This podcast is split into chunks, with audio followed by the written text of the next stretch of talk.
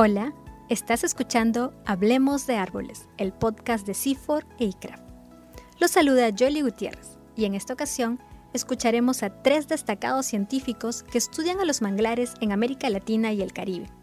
Como sabemos, cada 26 de julio se celebra el Día Internacional de la Defensa del Ecosistema Manglar y es una buena ocasión para recordar por qué son tan importantes para el planeta y las personas. Entonces, quiero presentarles a nuestros tres invitados de hoy. Primero, tenemos a Rosa María Román Cuesta, científica del equipo de investigación sobre cambio climático del CIFOR y del programa de adaptación y mitigación sostenible de los humedales SWAMP, quien actualmente lidera un estudio centrado en la respuesta de los manglares a eventos extremos. También tenemos desde Costa Rica a Miguel Cifuentes Jara, profesor investigador del CATIE, experto en materia de carbono azul y autor líder del panel intergubernamental de expertos frente al cambio climático. Además, está con nosotros, desde México, Jorge Herrera Silveira, ecólogo marino con 30 años de experiencia en investigación sobre ecosistemas costeros y experto en restauración de manglares del Simvestap de Mérida. Muchas gracias a cada uno de ustedes por estar hoy con nosotros en Hablemos de Árboles. Quisiera empezar preguntándoles por qué los manglares son ecosistemas únicos y por qué son más importantes que nunca. Empecemos con Miguel. Gracias, Yoli. E, es una pregunta muy, muy interesante y primero quisiera destacar que son, los manglares son ecosistemas de lo más interesantes y por razones varias son generalmente invisibilizados por quienes trabajamos en el ambiente y además mucho más por los políticos y tomadores de decisión. Típicamente, por un lado, los forestales y ecólogos terrestres los vemos como ambientes marinos y en contraste los biólogos marinos los ven como ambientes terrestres. Al final de cuentas son, bosques, es, lo que, decimos. Y esto ha generado una percepción como, como que fueran ecosistemas inútiles y candidatos a ser reemplazados por, otros usos de la tierra, quizás, eh, entre comillas, más productivos, usos agropecuarios, infraestructura turística, vial, entre otros, eh, entre otros muchos. Y detrás de esta pérdida humana está también los desafíos que enfrentan ahora estos ecosistemas eh, por el aumento de tormentas y marejadas, el aumento del nivel del mar y otros fenómenos relacionados con el, con el cambio global.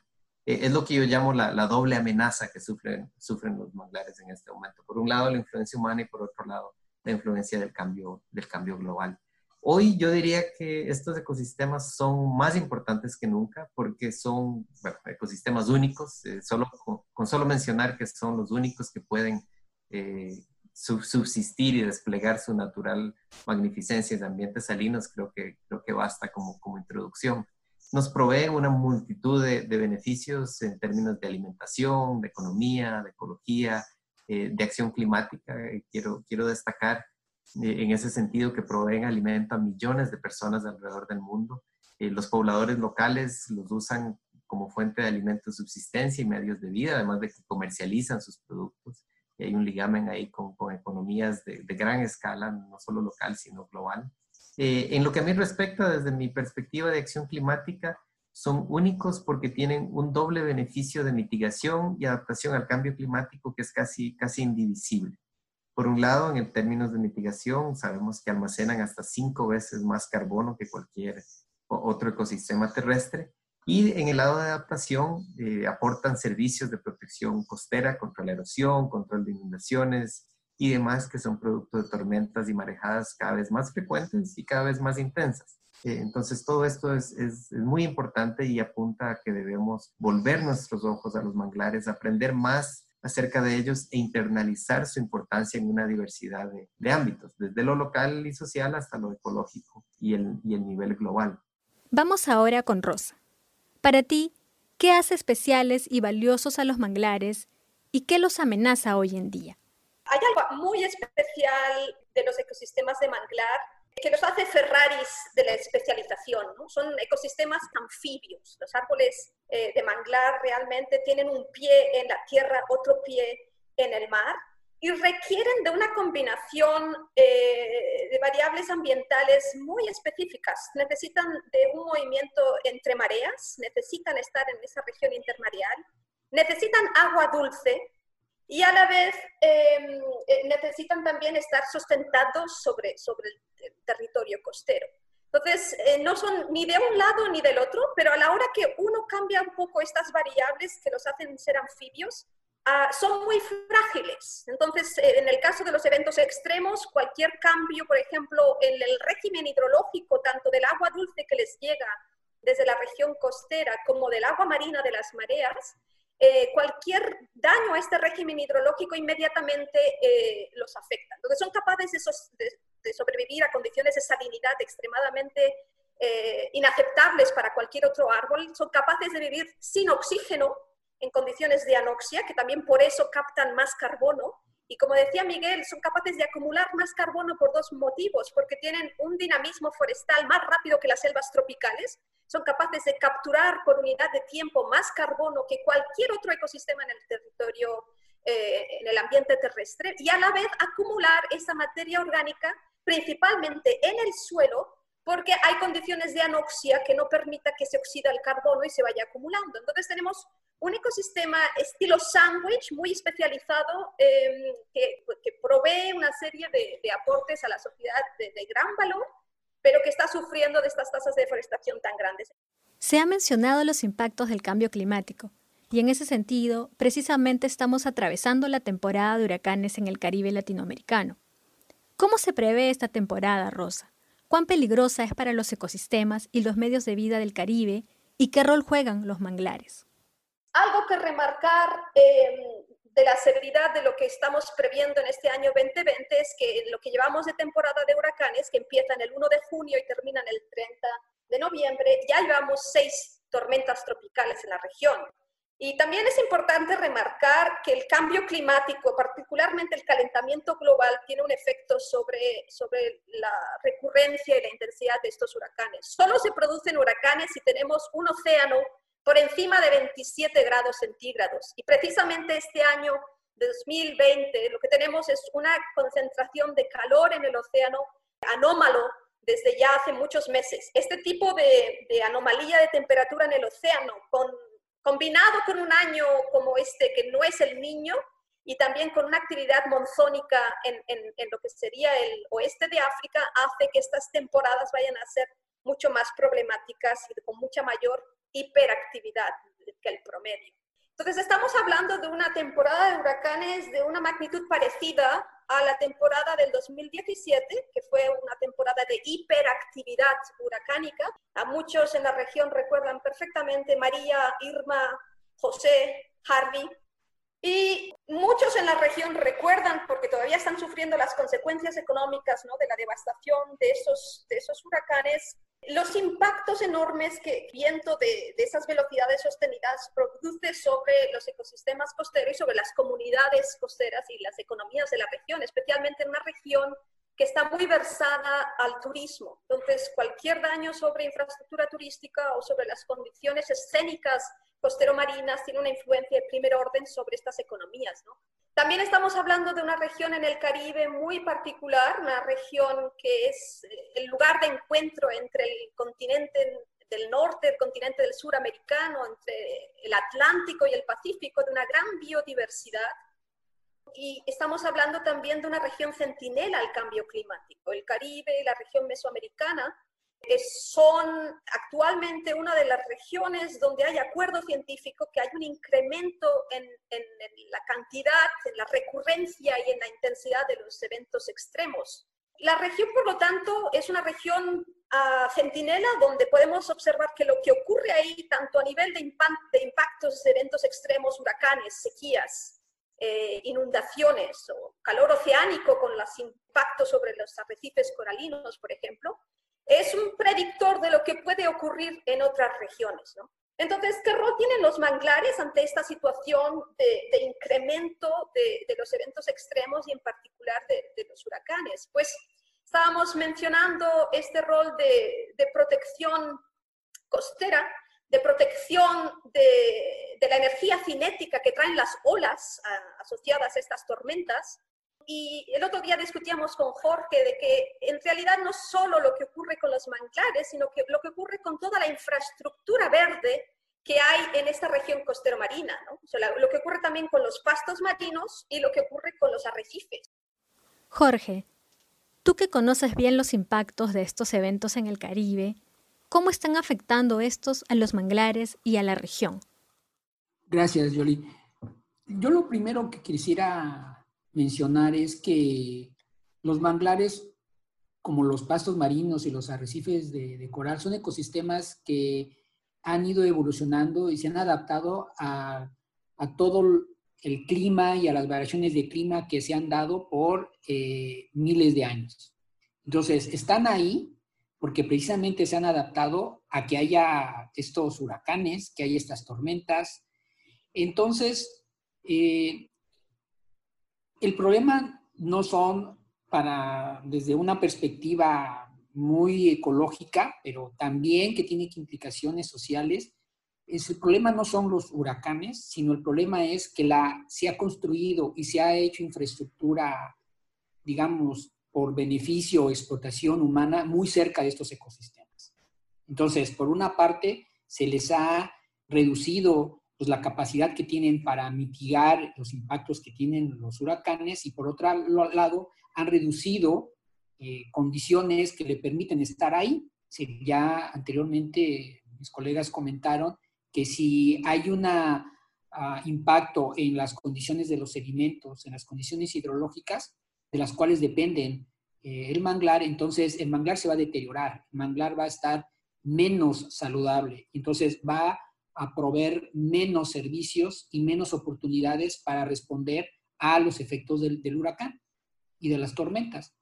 Entonces, hay que considerar que eh, estos ecosistemas van a estar ahí, van a, si no se les molesta, deberían de funcionar de tal manera de mitigar los efectos que tendrían los huracanes y se recuperarán tarde o temprano, pero eso va a depender de cómo aprendamos a manejar y a convivir con ellos. Es decir, que tenemos que aprender que ellos son parte de y que nosotros somos parte del ecosistema.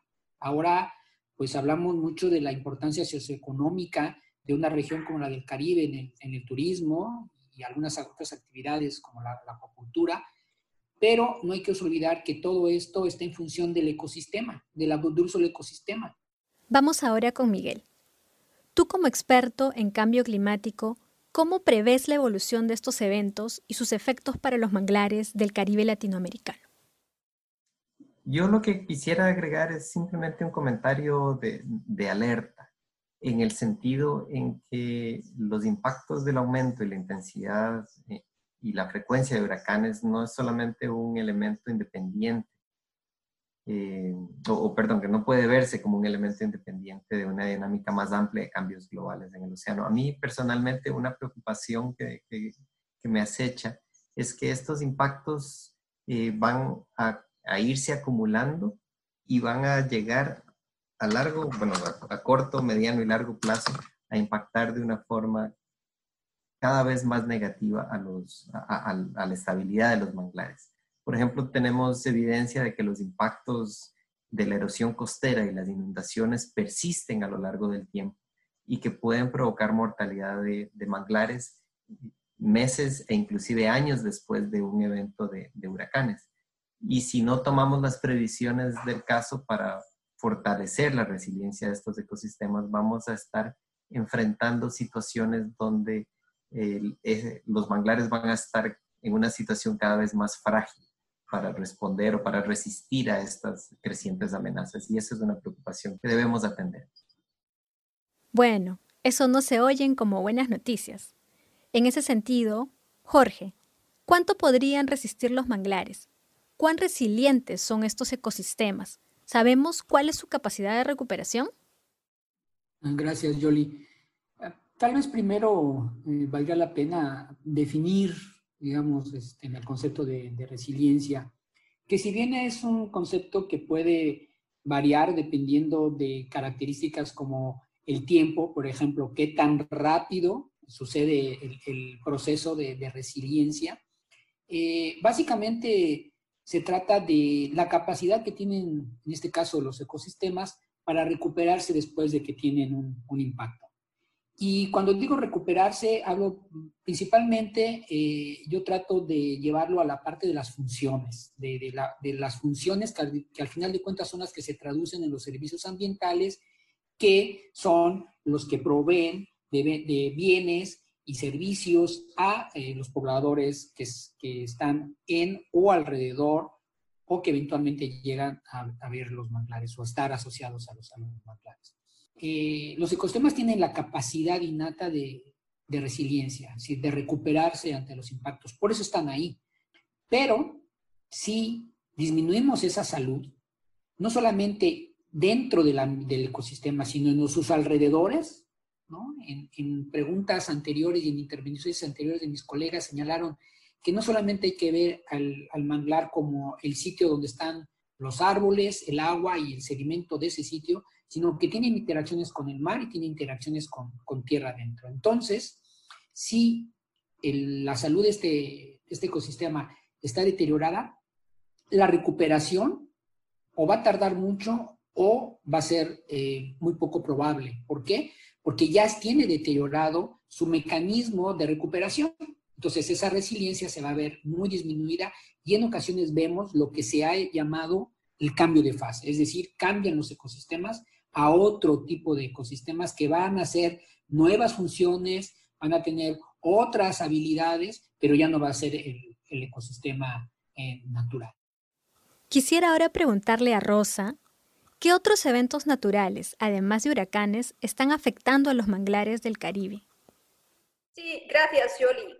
Em, en realidad la región del Caribe en este momento y, también de la parte del Pacífico viene sufriendo de, otros eventos extremos asociados a fenómenos del niño que conllevan sequías muy marcadas, como por ejemplo la que sufrió la región en el niño 97-98, la que sufrió más adelante en el 2015, que fue una sequía muy, muy marcada, y de la misma manera que ocurre con los huracanes y con la salud ecosistémica que nos comentaba Jorge, eh, el, nivel de, respuesta y de resiliencia a, recibir nuevos impactos depende de su estado de salud eh, cuando reciben los nuevos impactos. Entonces, en el caso de las sequías vemos un efecto parecido. Tenemos más de 13 episodios del niño en la región del Caribe desde los años 80. Hay un incremento de eh, los eventos de sequía, no solo asociados al Pacífico, sino también al Atlántico. Y asociados a esta sequía, estamos viendo un fenómeno que es emergente, que solo se ha reportado en este momento en Australia, en la Bahía de Carpintería, que es la mortalidad de los manglares en la Bahía de Panamá. Eh, estamos observando manchones de manglar después de la sequía del 2015 que se secan y, se mueren. Es una, es una, respuesta que pensábamos que era bastante focalizada en Panamá, pero que colegas que han estado en las Islas Galápagos, eh, Miguel mismo es consciente de otras regiones eh, en Costa Rica, em, en, en, otras partes de, de, lo que sería el corredor eh, biológico mesoamericano, que también el manglar se empieza a afectar por estos efectos de sequía.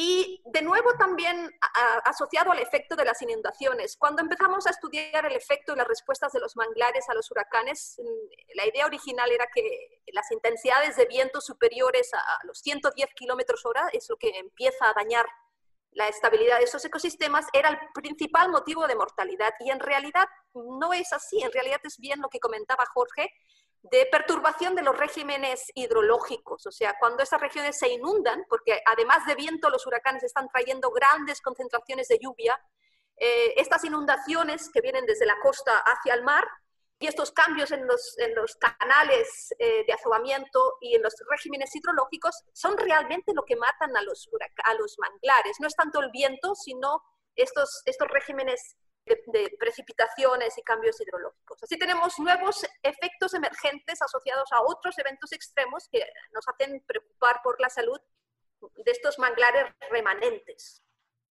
Y esta pregunta ahora va para Miguel. Frente a esta realidad, ¿cómo podrían resistir los manglares los peligros que trae el cambio climático? Yo quisiera agregar a los comentarios de, los colegas una perspectiva de, escala espacial y temporal. Y es que tenemos que recordar que la, resiliencia de los manglares, como tantos otros procesos ecológicos, tienen, tienen umbrales. y cuando sobrepasamos de estos umbrales, los ecosistemas pueden perder su funcionamiento o hasta, o hasta colapsar.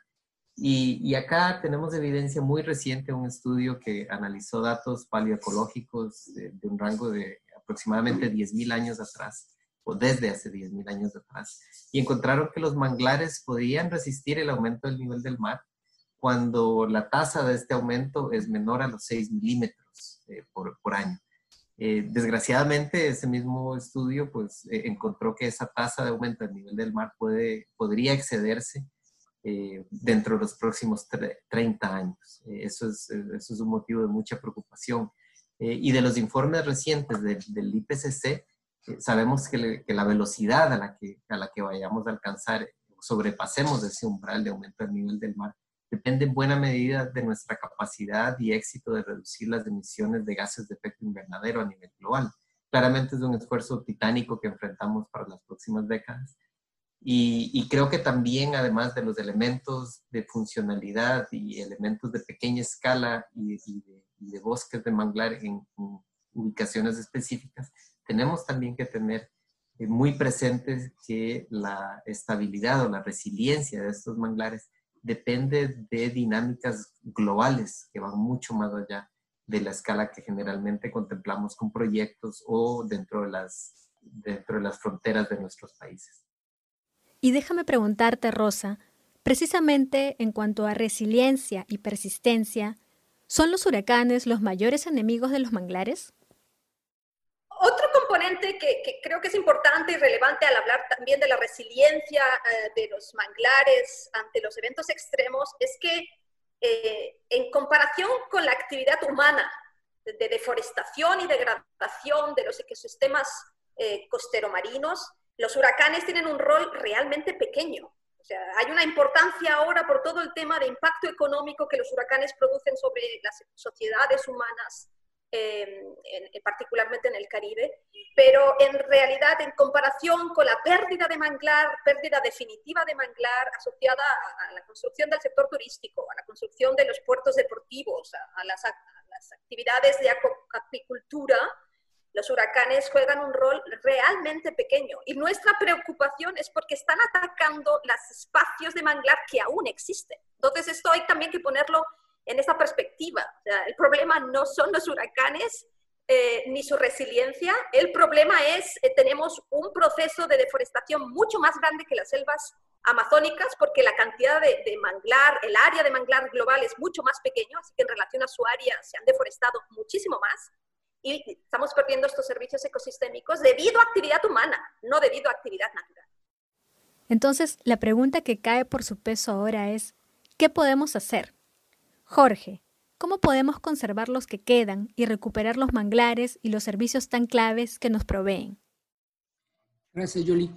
Pues eh, hay, dos, hay dos vías que podemos seguir, ¿no? Como mencionas, una es la de la protección de lo que ya tenemos.